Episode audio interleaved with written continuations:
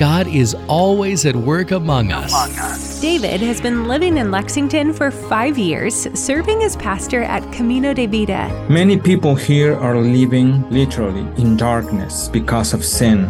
Romans 10 17 says that faith comes by hearing. And I think people need to hear more and more of the gospel.